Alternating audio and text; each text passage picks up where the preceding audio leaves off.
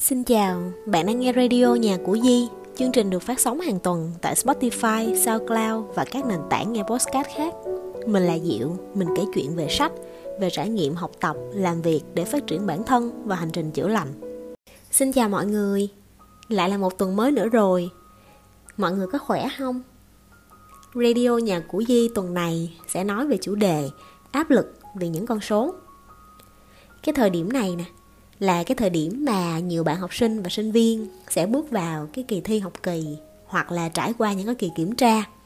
Thì mình cũng rất là tất bật trong cái việc ôn tập nè, rồi cho các em kiểm tra, rồi chấm bài, rồi nhập điểm vân vân. Thì trong cái quá trình mà ôn thi á, rất là nhiều học trò của mình đặt ra một cái câu hỏi là: vì sao con thấy cô không bao giờ quan tâm đến điểm của tụi con? Hay là cô không bao giờ nhắc đến chuyện phải làm được câu này hay câu kia để được bao nhiêu điểm, và cũng không bao giờ đặt cái gánh nặng điểm số lên tụi con. Có phải bởi vì từ trước đến giờ cô đi học rất vô tư và không cần phải để ý đến điểm số mà điểm vẫn cao hay không? Có phải lúc nào cô cũng học giỏi nên lúc nào cũng điểm mười hay không? Cái câu chuyện này là cái câu chuyện của học sinh và sinh viên, nhưng cái câu chuyện của người lớn sẽ lại là câu chuyện: có phải mình đi làm không cần quan tâm đến lương hay không? Mà tại sao mình ít nhắc đến thu nhập? Tại sao mình ít khi hỏi người khác cái công việc đó lương có cao hay không? Cái công việc đó thu nhập có tốt hay không? Cái câu trả lời cho cái câu hỏi mà học trò đặt ra cho mình đó, có phải vì cô không bao giờ cần quan tâm đến điểm số hay không? Đó chính là bởi vì cô từng rất quan tâm đến điểm số và cô từng đi học vì điểm số. Cái câu trả lời này á, cần phải nhắc đến cái câu chuyện ngày xưa khi mà mình đi học á. Bản thân mình hiểu được cái cảm giác đi học vì điểm số á, nó khổ sở và nó khó chịu đến mức nào. Thì ngày trước á, khi mà mình đi học thì mình rất là muốn được thành tích cao. Mình rất là muốn được nằm trong, trong top, được hạng nhất, hạng nhì. Và thậm chí khi mà được hạng nhì á, thì mình cũng không vui nữa, mà phải là hạng nhất cơ, mà phải là nhất lớp nè. Khi mà nhất lớp rồi á, thì cũng chưa vui nữa, phải là nhất khối hoặc nhất trường. Mà để có thể được nhất lớp hoặc là nhất khối á, thì mình quan tâm đến từng không phẩy một chứ không phải là không phẩy năm nữa. Nó không còn là câu chuyện chín phẩy năm hay mười nữa, mà là câu chuyện chín phẩy bảy và chín phẩy tám, thậm chí là chín phẩy bảy lăm và chín phẩy bảy sáu cũng đã khác nhau rồi. Cái thời điểm mà mình học cấp hai á, thì bên trường mình có cái, cái khen thưởng dành cho học sinh nhất khối. Thì cái câu chuyện mà để đạt được học sinh nhất khối á, thì mình đã phải nỗ lực rất là nhiều. Và mình đã đi học để mà ngoài cái chuyện tiếp thu kiến thức, thì mình rất là quan tâm đến cái chuyện cái bài kiểm tra hôm đó mình được bao nhiêu.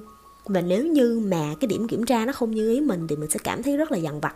Và mình có những cái hình phạt riêng tự mình đặt ra cho bản thân mình.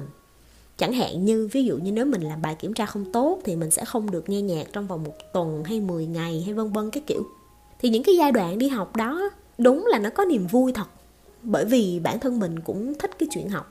Nhưng mà cái chuyện mình quan tâm đến những con số, đến những cái thành tích, nó lấn át cái niềm vui để được đi học. Và mình cảm thấy rằng cái giai đoạn đi học đó, ngoài cái chuyện học hành ra, mình không còn quan tâm đến cái chuyện nào khác cả. Mình cũng không có đi chơi với bạn bè, mình cũng không có tham gia những cái buổi dã ngoại, mình cũng không có những niềm vui đi chơi công viên giải trí, hay là đi tham gia những cái, cái buổi mà liên hoan hay là buổi ăn uống.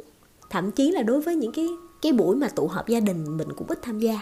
Hầu hết thời gian của mình là dành cho chuyện học và dành cho cái niềm vui riêng của mình là chuyện đọc sách.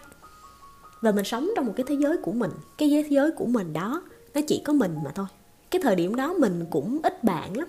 Mình cũng không có cái khái niệm là sẽ tụ tập bạn bè để ăn uống, để vui chơi, hay để đi đây đi đó đâu. Cho đến năm học lớp chín á, nhà mình có một số người bạn thân. Mình có nhớ là có một hai lần gì đó mình đến nhà một người bạn để tập văn nghệ cuối năm hoặc là làm bài tập nhóm. Và tụi mình có đi ăn uống, vậy thôi. Trong cái ký ức của mình, mình không có nhiều kỷ niệm với bạn bè cho lắm vào cái thời điểm đó.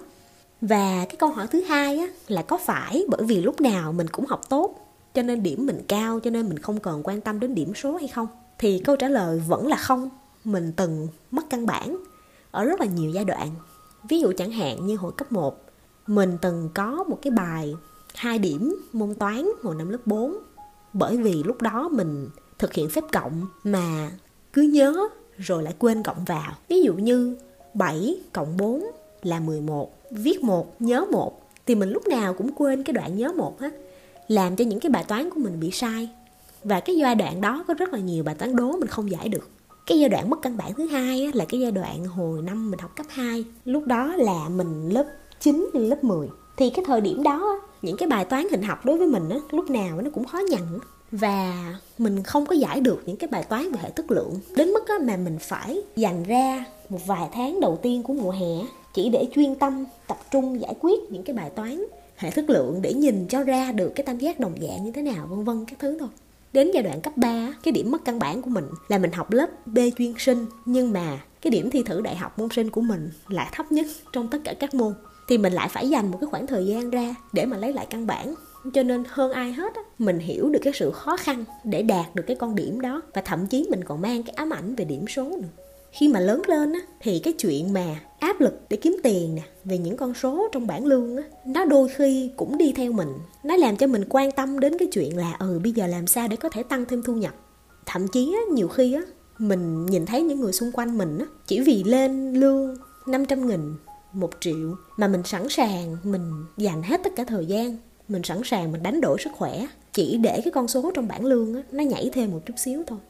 Mọi người có nhìn thấy là chúng ta ngày nay á, còn quan tâm đến bảng lương của người khác hay không? Không chỉ là bảng lương của, của chính mình. Mỗi khi mà chúng ta gặp bạn bè, chúng ta sẽ không hỏi là họ đi làm có vui không? Đi làm có phải vì cái công việc họ thích hay không? Mà chúng ta sẽ hỏi là ở chỗ đó, đó cái vị trí đó nó lương có cao không? Rồi nếu như mà chuyển việc qua chỗ khác đó, thì lương có tăng không? Tăng được bao nhiêu? Nếu mà một ai đó chuyển việc đến một nơi nào đó có mức lương thấp hơn, chúng ta sẽ hỏi là chuyển việc làm gì để mà bây giờ lương thấp hơn chỗ cũ. Chúng ta dường như không còn quan tâm đến cái chuyện niềm vui của người đó khi đi làm nữa. Hay là người đó sẽ học được gì công việc đó? Hoặc là cái môi trường ở đó có tốt không? Đồng nghiệp có tốt không? Cái công ty đó có giúp cho người đó phát triển những cái chuyện gì khác hay không? Rồi chưa kể, khi mà chúng ta lớn hơn một chút nữa, chúng ta bắt đầu tính đến chuyện thành đôi, chuyện kết hôn. Chúng ta cũng sẽ quan tâm đến chuyện người yêu bây giờ lương tháng bao nhiêu, chồng tương lai, vợ tương lai lương tháng bao nhiêu, cộng lại với lương của mình là bao nhiêu. Rồi chúng ta quan tâm đến chuyện lương như vậy rồi, bây giờ chừng nào mua được nhà, căn nhà mua được bao nhiêu mét vuông. Chúng ta sẽ đặt ra một phép so sánh giữa những cặp vợ chồng có nhà lớn, có xe đắt tiền, sẽ cao cấp hơn những cái cặp vợ chồng tuy là vẫn sống hạnh phúc nhưng ở nhà nhỏ hơn và không có xe đắt tiền. Có một cái quyển sách mình đọc gần đây á, có tên là Tôi quyết định sống cho chính tôi á, có một cái câu mà mình rất thích. Chúng ta có vẻ rất thích định lượng bất kỳ điều gì bằng con số, cho nên cũng tự vui vẻ trói mình vào các thước đo. Cái câu đó nó làm cho mình có cái cảm hứng để mà thu cái podcast ngày hôm nay. Chỉ để nói rằng có phải từ nhỏ cho đến bây giờ chúng ta đã tự trói mình vào những cái con số vô hình mà cha mẹ hoặc là tự bản thân chúng ta đặt ra cho mình hay không? Khi mà mình nhận thức được cái điều đó rồi á, khi mà mình nhận thức được rằng mình đã quá quan tâm đến thu nhập và quá quan tâm đến bảng lương đến mức mình quên đi cái niềm vui mà làm việc, mà tận hưởng, thì mình quyết định dừng lại. Nó cũng giống như cái chuyện là khi mà mình dạy cho các em học trò, cho các em sinh viên á, mình không bao giờ đặt ra một cái yêu cầu hay không bao giờ nói với các em rằng là phải học thuộc cái điều này đi, phải làm cái điều này đi để có điểm. Bởi vì mình hiểu cái áp lực về cái điểm số nó đã theo các em từ rất lâu rồi. Nếu như ngày hôm nay mình nhận thức được cái áp lực đó mà mình còn vô tình đặt cái áp lực đó lên cho các em, thì mình lại làm cho những cái ngày tháng của các em ngày càng vất vả hơn hay không? Nếu như mà đã ý thức được chuyện đó rồi thì mình nghĩ là chúng ta nên dừng lại. Chúng ta cũng nên cân nhắc những cái câu hỏi trong những cái buổi trò chuyện của mình với bạn bè, để coi là có khi nào những cái lời nói của mình vô tình lại đặt thêm cái áp lực, lại đặt thêm cái gánh nặng cho những người xung quanh hay không. Những cái con số nó có thực sự quan trọng với chúng ta đến như vậy hay không? Bây giờ nhìn lại, những cái con điểm hồi cấp hai, cấp ba đối với mình thật sự nó cũng chả quan trọng nữa. Bây giờ người ta chỉ hỏi là ừ, hồi xưa có thể bạn học trường cấp hai ở đâu, trường cấp ba ở đâu, để xem có từng học chung hay không. Chứ chả ai hỏi hồi xưa trung bình môn toán của bạn bao nhiêu. Cũng không có ai hỏi hồi xưa mấy cái môn học của bạn á, bao nhiêu phẩy, bao nhiêu chấm. Vậy thì có phải cả cái giai đoạn mà mình bị ám ảnh bởi những con số đó, nó lại vô tình tước đi cái niềm vui của cái chuyện học hành của mình hay không?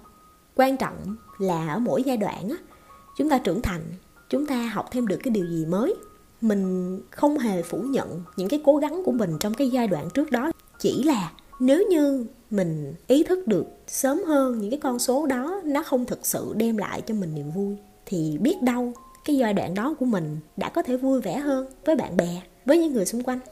Điều đó cũng không đồng nghĩa với chuyện mình sẽ muốn quay về quá khứ để mình thay đổi.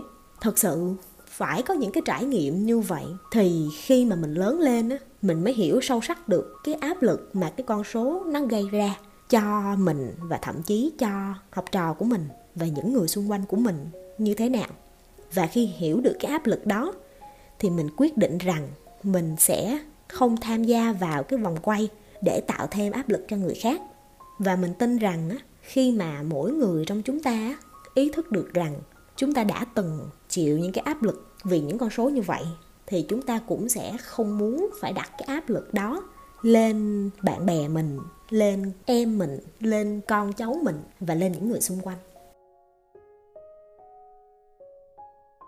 Hiện tại thì cái nền tảng podcast của mình á, mọi người có thể nghe thông qua trang web nhà của di chấm com, nhà của Di viết liền. Nếu mọi người muốn search một cái thông tin gì liên quan đến nhà của Di á, thì mình có thể search Google là nhà của Di viết liền, không dấu. Hoặc là mọi người truy cập trực tiếp vào nhà của di chấm com, có một cái mục là nghe radio của Di. Thì ở trong đó mình sẽ để những cái, cái bài podcast. Cảm ơn bạn đã nghe radio nhà của Di. Hẹn gặp lại bạn vào tuần sau.